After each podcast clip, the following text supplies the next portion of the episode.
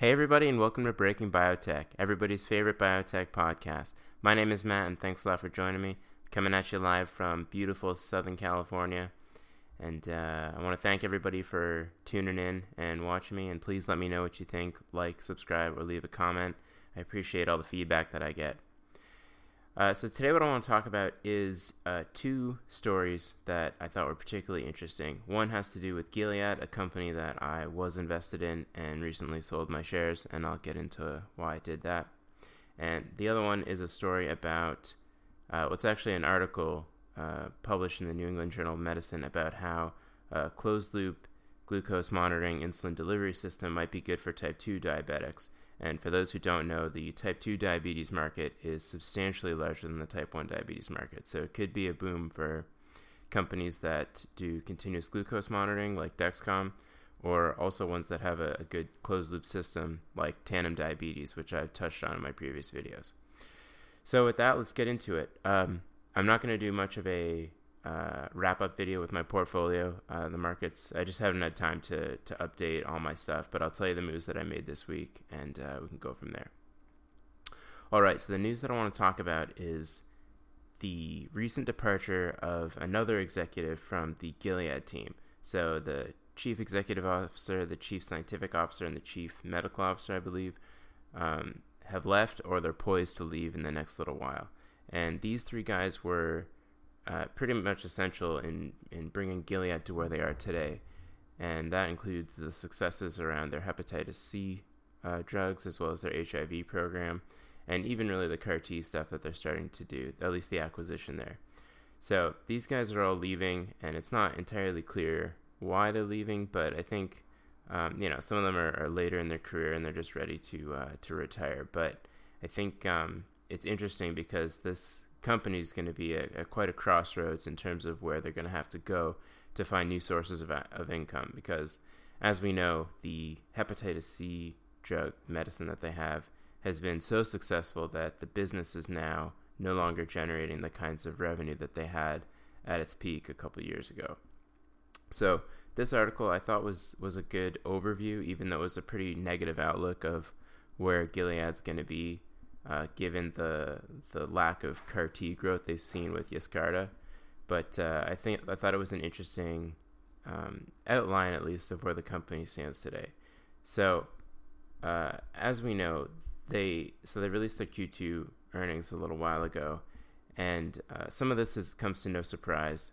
Their um, their HCV uh, products have decreased in um, revenue the, it's actually kind of leveled off right now. So I, I don't know if we're going to see a bigger dip in, in that revenue.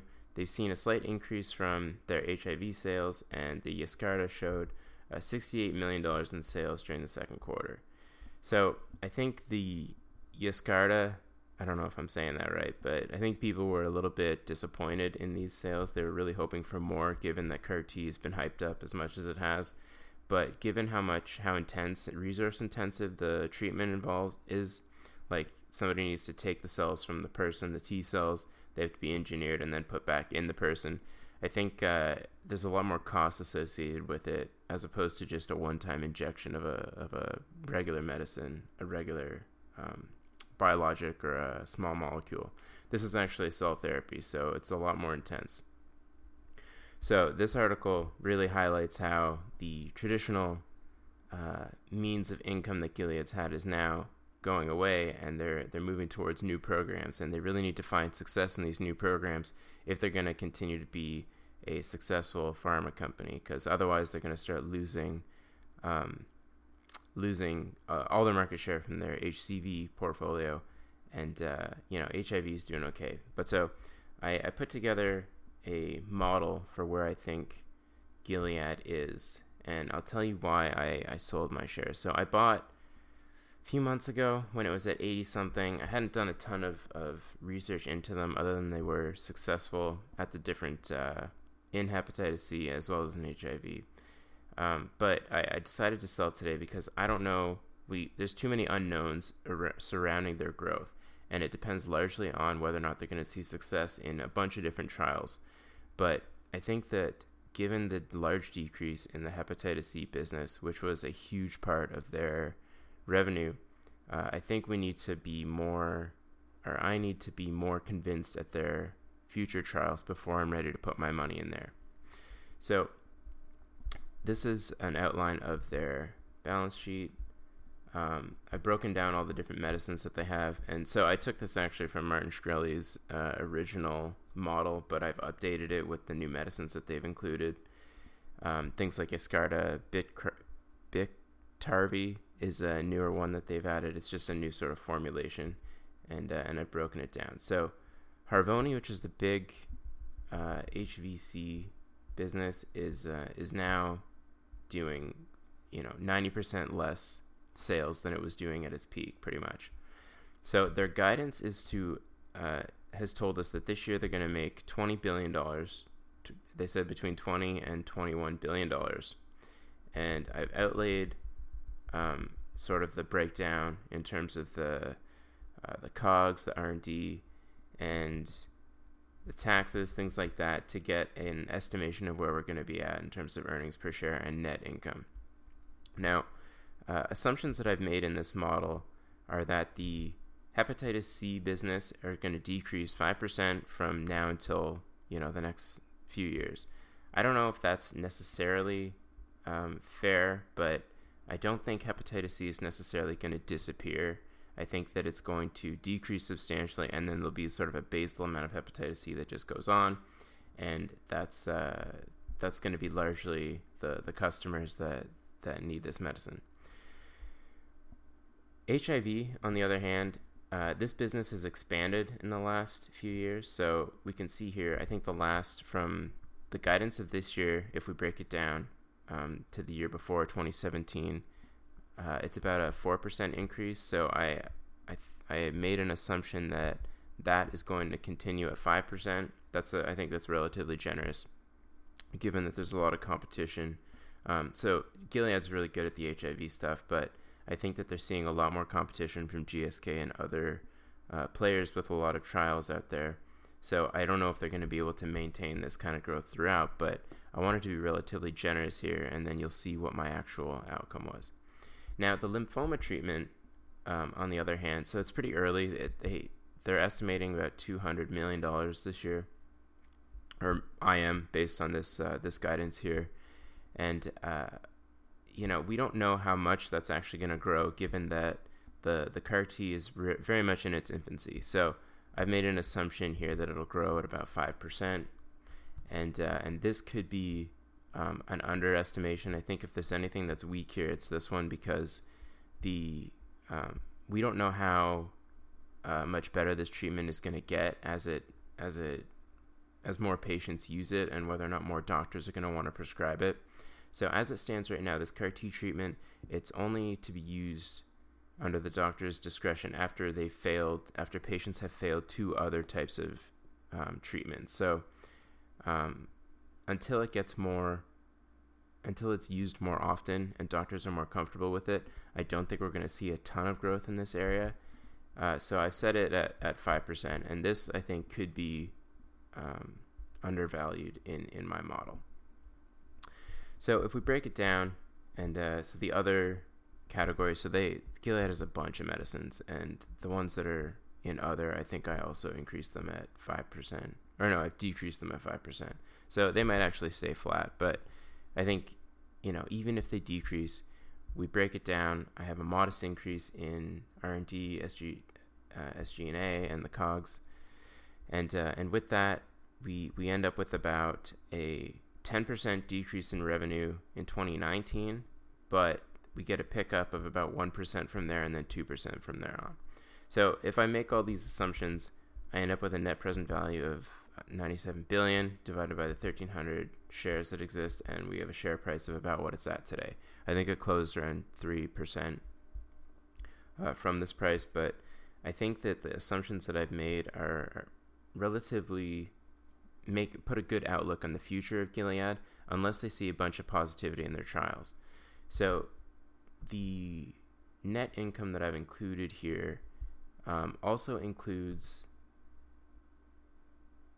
Yeah, so it also includes what they've projected to spend on things like acquisitions and um, collaborations and things like that because Gilead needs to prepare for the impending loss of revenue they're going to get from hepatitis C and even HIV. If it doesn't grow um, continuously, they're gonna they're gonna stop gain, getting money. So uh, they need to do a lot of collaborations with other companies, and they've done that. And they actually have a decent pipeline right now that I'm excited about. But I'm still not comfortable buying at this price because I don't think they're undervalued, even with the acquisitions that they've done. So if we look about the different at the different programs they have, um, okay, I'll talk about that in a second. So they, they have a lot of different programs and ones that I think can actually do really well. So they're they're continuing to innovate regarding the HIV program, which is good. They're they have a few NASH products that they're looking at, and they're already at phase three with one of them that I'm a little bit excited about. This uh, Selonsertib, which is this apoptosis signal regulating kinase one inhibitor. So uh, there are phase two studies here, and they saw that when treated at 18 milligrams once daily, they uh, the amount of patients that had one or more stage fibrosis reduction was 43% compared to 20% in controls. So not bad, not uh, not crazy, but I think we'll we'll see more in the phase three whether or not there's actually something there. So I'm excited about Madrigal for their phase three, um, but you know Gilead has been very successful in the past, and uh, we'd have to wait and see what's going on. Now, the other product that they're looking at is this FXR receptor agonist, and for those of you who've followed me before, you know I'm not very excited about FXR um, with the Intercept product that leads to um, a decrease in, in fat and fibrosis in the liver, but they move that fat into the circulation and it leads to um, a uh, more insulin resistance and hypercholesterolemia, which is, for those who don't know, it's like a comorbidity. So, usually, when you have NASH, you also have type 2 diabetes or you also have atherosclerosis. So, moving the fat into the blood, I don't think is a great thing. So, I'm not as excited about this FXR agonist, um, but Solons, might be might be great. So, and Nash is huge. If if they're able to get success here, this could be another blockbuster. But obviously we're going to see that uh, a lot of competition in this area as different companies are able to get their drugs through phase three.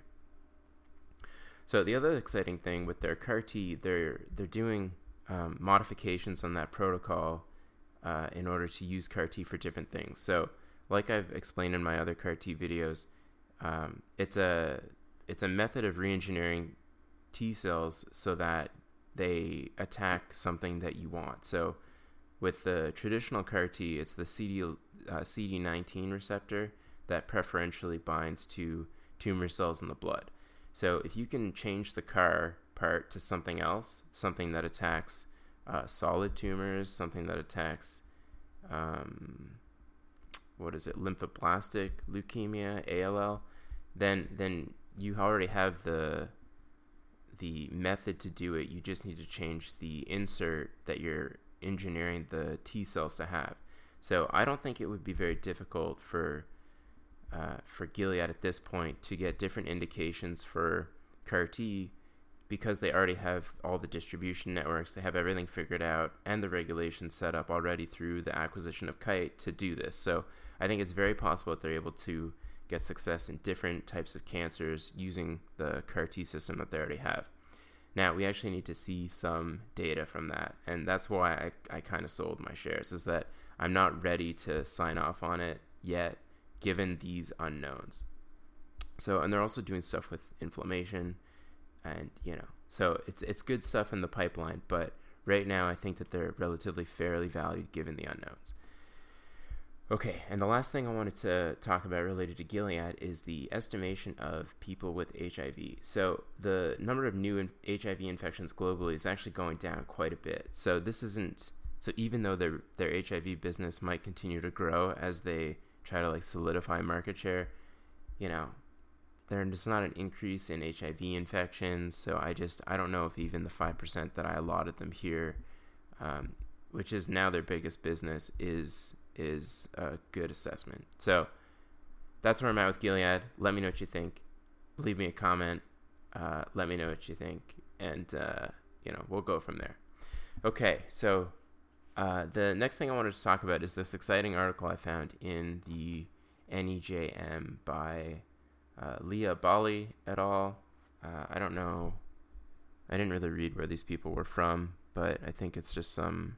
Okay, it's a university, Switzerland. Anyway, the reason why I'm excited about this is uh, I've always had an interest in diabetes and uh, insulin delivery and glucose monitoring and things like that. And uh, a lot of the continuous glucose blood glucose monitors, they've really focused on the type 1 diabetic population because they usually, with a non continuous system, they have to needle stick themselves um, like five to six times per day in order to get an accurate reading throughout the day uh, and like check their sugar to see where they're at so they can give themselves insulin or whatever so that they can maintain that. Um, but in the event of, or in light of the new continuous blood glucose monitors, uh, these things just sit subcutaneously and they just populate the data for you so you don't have to actually needle stick yourself unless you're actually doing the calibration for it. Now, the the companies that are involved with this haven't really gone after the type 2 diabetic market because a lot of them number one aren't insulin dependent. And uh, number two they only need to check their their sugar like once or twice a day. So it's not as an intense thing as it is for type 1 diabetics. So this paper is actually coming out and saying that um, well actually let's go through it. So they took uh, 136 adults who are insulin dependent type 2 diabetics and they put them into two different groups. One group had uh, continue a closed loop insulin delivery blood glucose monitoring system, and the other group had a just the normal system that they used to measure their their sugar. And uh, they left them for 15 days, and uh, saw whether or not one was able to maintain their sugar better or not. And I guess it shouldn't be a surprise, but the group that used the closed loop system was able to be in the target range uh, 66% of the time compared to only 41% of the time in the control group. So the reason why this is so important is that one of the the detrimental things about diabetes is that if you're unable to control your blood sugar, uh, you end up with a lot of the secondary effects of diabetes, like the neuropathy, the um, cardiomyopathy, the uh, blindness problems, things like that, everything that affects the nerves. All of that happens if you're unable to control your blood sugar. So if companies, if we see more articles like this, I think companies like Tandem, like Medtronic, like Dexcom can actually start marketing their products to these patients who are insulin dependent diabetics, type 2 diabetics, and, and convince them that it's worth it. And if they convince formularies to pay for it, that would be, be even better because, you know, if there's a group of patients that are going to get secondary effects of diabetes that wouldn't if they used a closed loop um, insulin delivery, blood glucose monitoring system, then it might be worth it for them to actually get these patients on um, one of those products. And this, of course, would open a whole new avenue of patients for uh, Medtronic, Tandem, uh, Dexcom. And I think it would be uh, better also for the patients because they wouldn't have to deal with these negative consequences. So I thought this paper was interesting. It's only one study, so we got to keep our eyes out for the next studies that come out and hopefully are able to reproduce this. And uh, and yeah. So that's all I got for you guys today.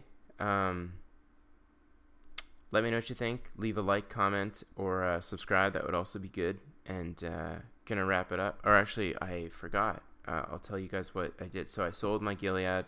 Uh, I sold some uh, Madrigal, like I said I would, and uh, I bought a little bit more um, Illumina just based on Illumina. I think they uh, they offered some some debt on the market, so their stock went down a little bit, and uh, I took an opportunity to buy a few shares. So that's pretty much all that I've done. So I have a little bit more capital to play with, and uh, we'll wait and see until and decide what I do next.